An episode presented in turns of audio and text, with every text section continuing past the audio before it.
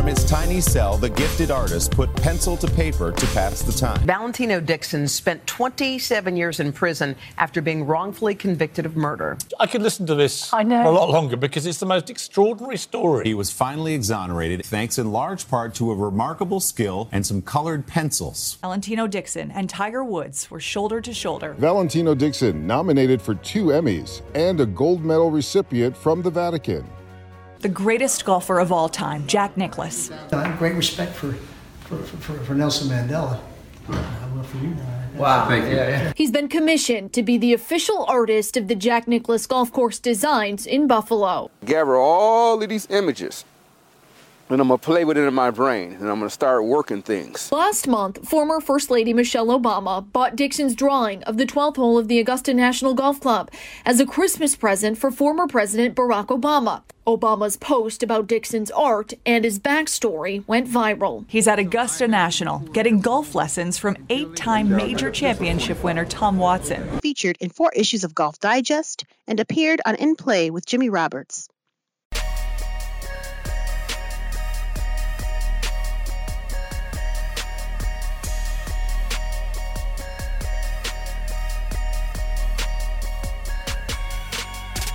I'm on my way in the OnCore building to do a podcast. And they surprised me. They did a golf ball with my name on it, Valentino Dixon. And OnCore is a company that makes golf balls, revolutionary golf balls. Even though I'm not much of a golfer, you know, it's a special thing for me to have an OnCore ball and to be a part of this company.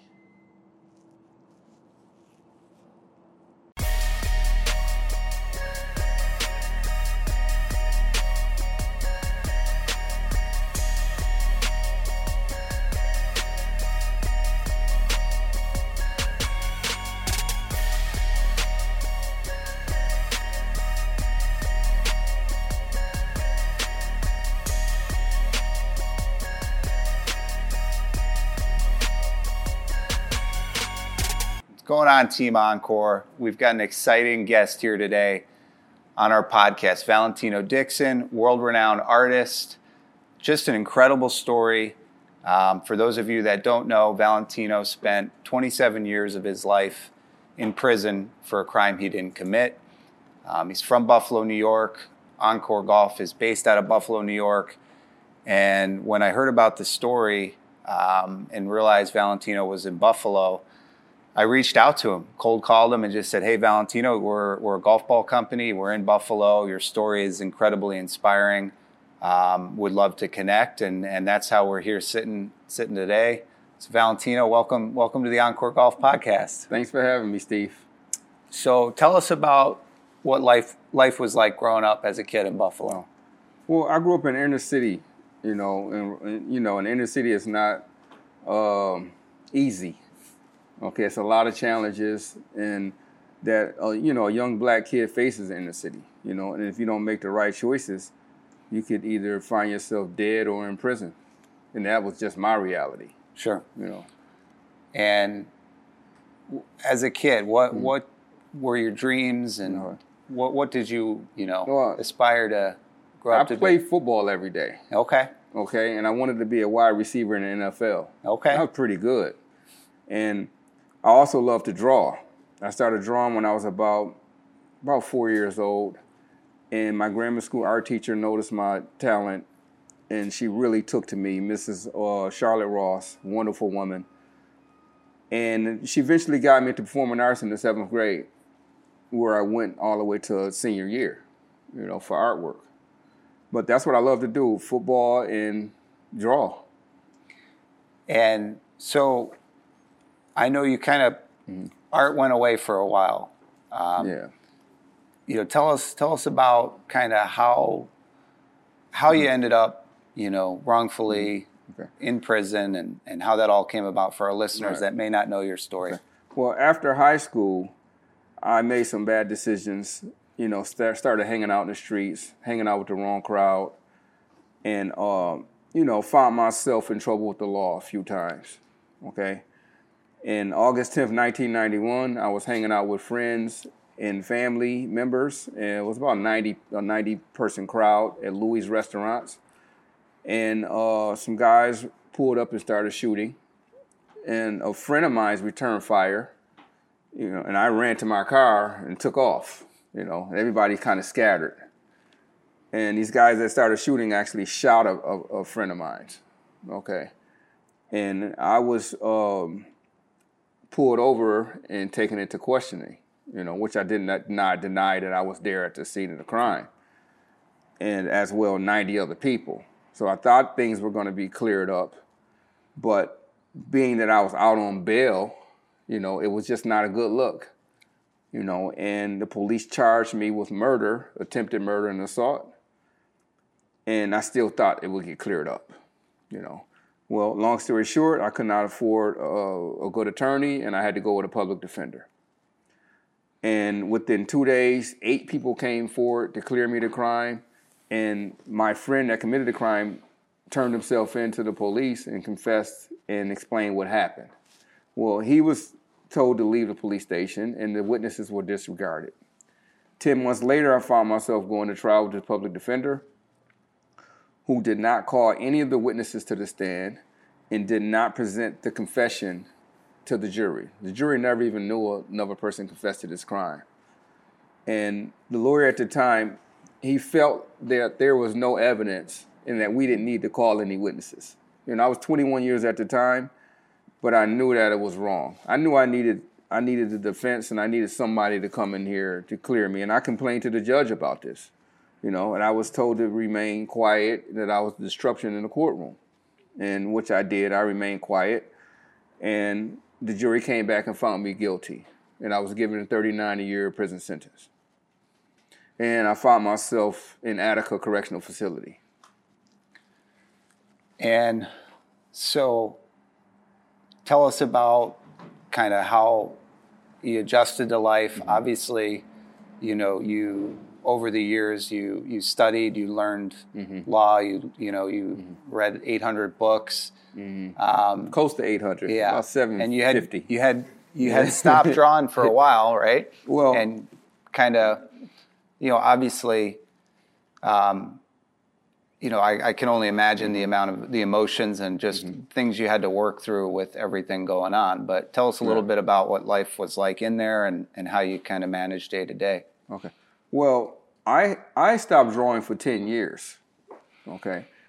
After high school, I stopped drawing, and then I went to prison. I got arrested at 21, so that's three years. And I went to the prison I didn't draw for the first seven years. So that's a 10 year gap of not drawing, no artwork, no painting, no nothing. Okay. And my uncle Ronnie, he says, Hey, all my appeals have been denied. After seven years, all my appeals denied. He says, Hey, you may have to draw yourself out of prison. And I'm like, What the hell is you talking about? You know. And he sent me some colored pencils and some paper. And I tossed it to the side and it collected some dust. And I would call him once a month. And he says, Hey, you start drawing yet? I says, No, nah, Unc. I didn't start drawing yet. He says, Hey, you may have to draw yourself out of prison. If you if you can reclaim your talent, you can reclaim your life. Wow. He gave me something to think about. You know, I had become an avid reader, you know, so I wasn't just, you know, wasting my days, you know. And I was always the type of kid that wanted to learn about everything. So I read everything from real estate to self help, autobiographies, history, you know, finance, just name it, I read it, you know, and I wanted to take the time to equip myself. Okay. Now, here comes this idea for me to start drawing again. And when he said you you may have to draw yourself out of prison, it started to resonate. Okay. And I was not even sure if I still had the talent. But I took a chance and I drew a rose.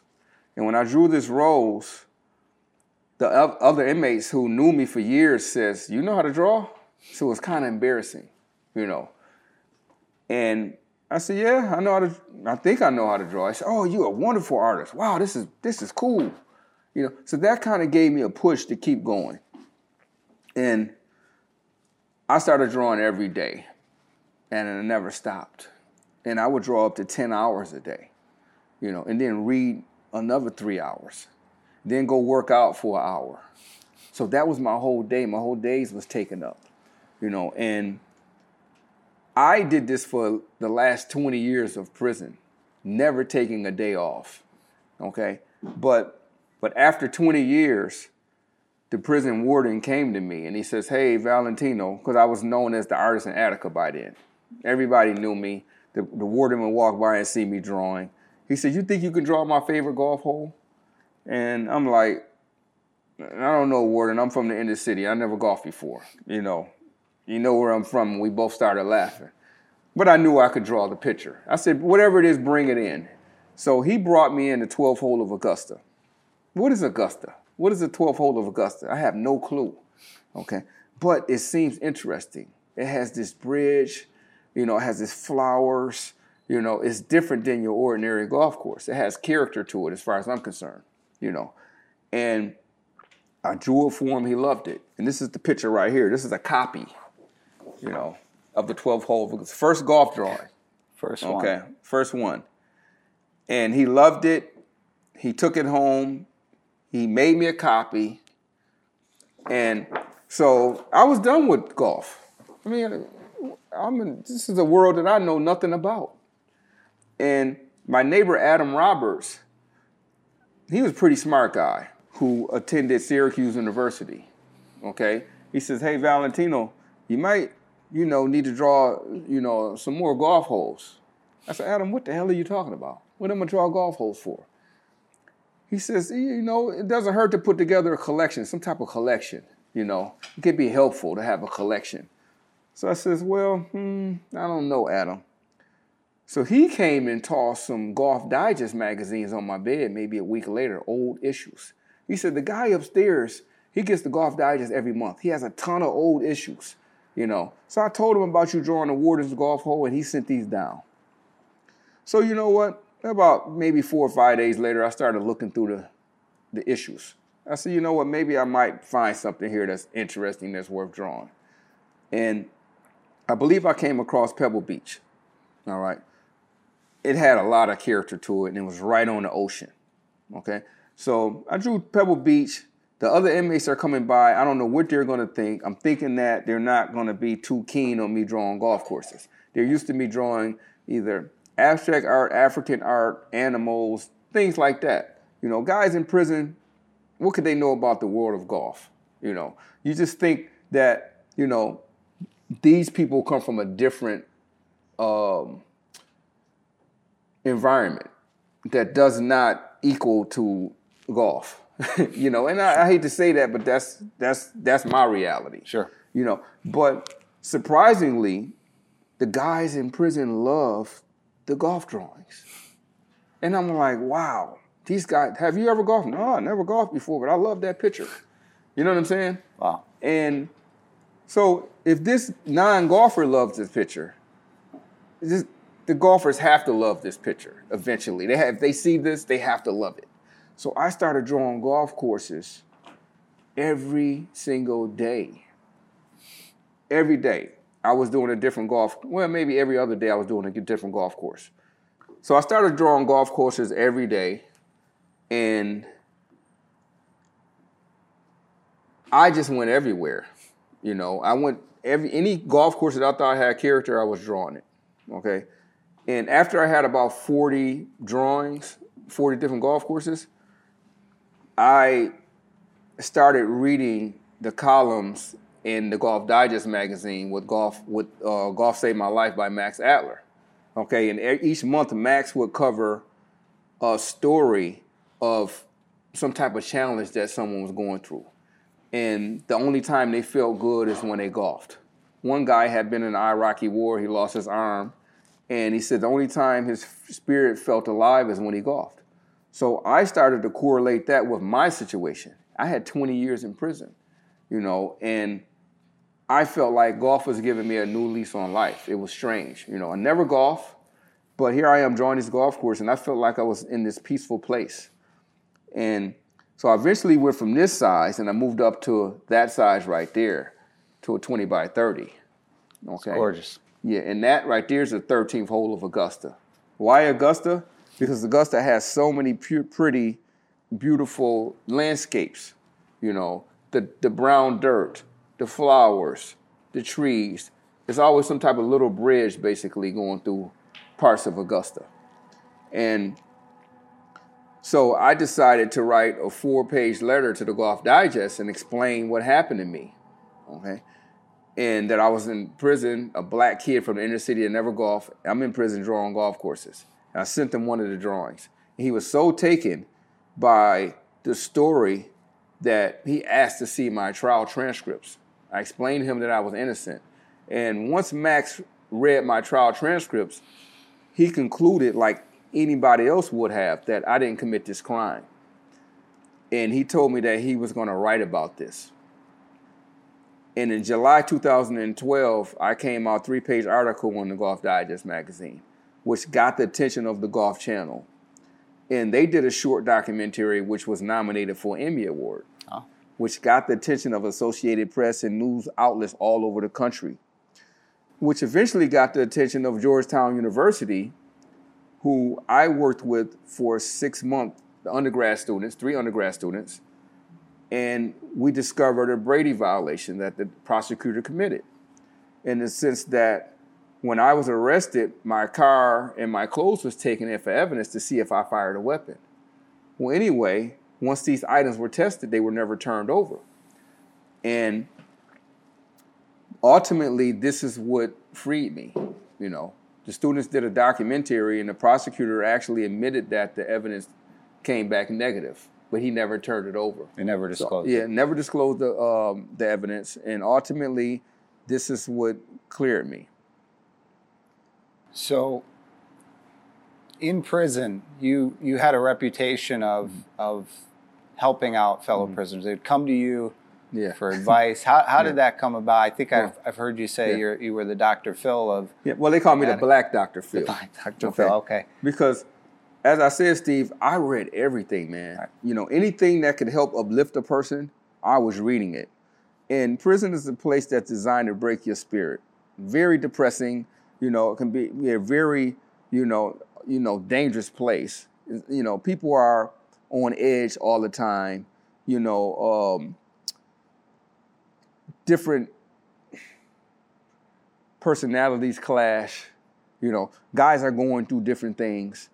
And they would come to me, you know, with family issues, you know, legal issues, uh, everyday prison issues, you know. And because prison is such a violent place, I had a model that 99% of the time, these issues can be resolved without violence.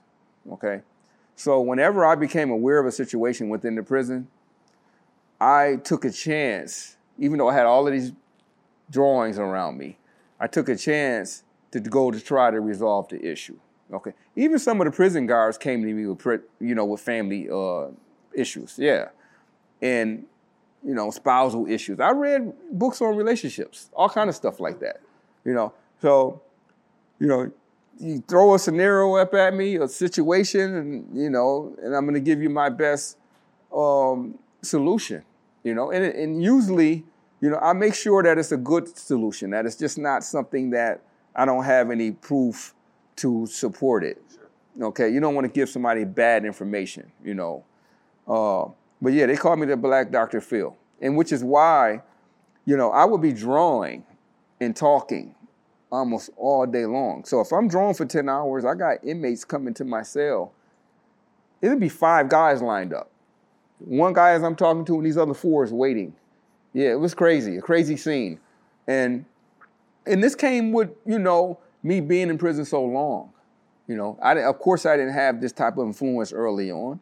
I was, you know, nobody that nobody I wasn't I was not a person that nobody wanted to come to for advice, you know. But because of my studies and you know where my mind took me you know people begin to recognize that you know he's not only practical but you know his solution and his conclusion here is a good one for us so let's trust his judgment you know that type of thing but you know this is what prompted me to come out with the draw and talk with me show you know because I, I watched bob ross paint you know on pbs And because I was drawing and talking, I said, you know what, I want to do a draw and talk show. I want to bring people on my show, teach them how to draw, and let's talk about a real life issue. You know, I've had athletes on my show, pro athletes, three Hall of Famers, you know, a heart doctor, school kids, teachers, 20 people that has Parkinson's disease, you know, a, a Buffalo police officer, you know, the list goes on, a homeless person. How does this person become homeless? This person has a story here, you know, and it's important to try to learn about the things that we don't know about. So, how did you get to that place where you could forgive Mm-hmm. people who who you know did wrong by you Right. and come out and and make such a huge success of yourself? Well, the Bible tells us that God forgives us. So who am I not to forgive the person that wrongs me? Okay. And I'm a healthy guy. I made it out of there. I'm going to be grateful for that. You know, when I was in prison, I paid attention at what was going on in the world. You hear about horrific things happening every day, whether it's a car accident, a fire, a 10 year old kid losing their life to cancer. Okay. I'm a 51 year old guy. I want to be grateful and thankful that I made it to 51 years old. You know, most people look at me and they say, this guy, he didn't do a day in prison. How did he do 27 years in prison? Impossible. You know, and that's just another blessing from from our creator. Wa- Watching one of your videos, um, one of your interviews, and, Mm-hmm. and someone commented that you know you looked so young and youthful, and they said God God blessed him with two lives. Oh wow, wow. Well, you know, sometimes God can bless us with ten lives, you know, because life is a, a a progressive thing. All right, and I would like to think I'm always constantly reinventing myself. Okay, what is it? What is it I haven't done? What is it I need to do? What is it I need to avoid? Okay, what do I want to do in the next year or accomplish in the next five years? Okay, and but it's all about getting better and then helping others get better.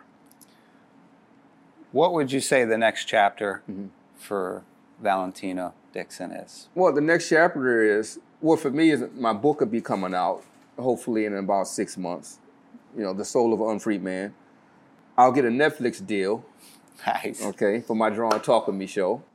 A documentary will be released and a movie. I'm talking with two filmmakers right now. But most importantly, how do I make the world a better place? How do I take this success and help those in need? Okay? And this is the type of legacy that I want to leave. And for, for our listeners, Mm-hmm. Team OnCore, how can we help? How, how can audience Mm-hmm. members that, that are moved by your story Okay. help? Well, what you can get from me and take from me is that to never give up. No matter what you're going through, we're all going to be tested with something. We don't get to decide the test. Mine was 27 years of wrongful imprisonment. Yours may be a death in the family, maybe a, a, a illness that you're going to have to battle through.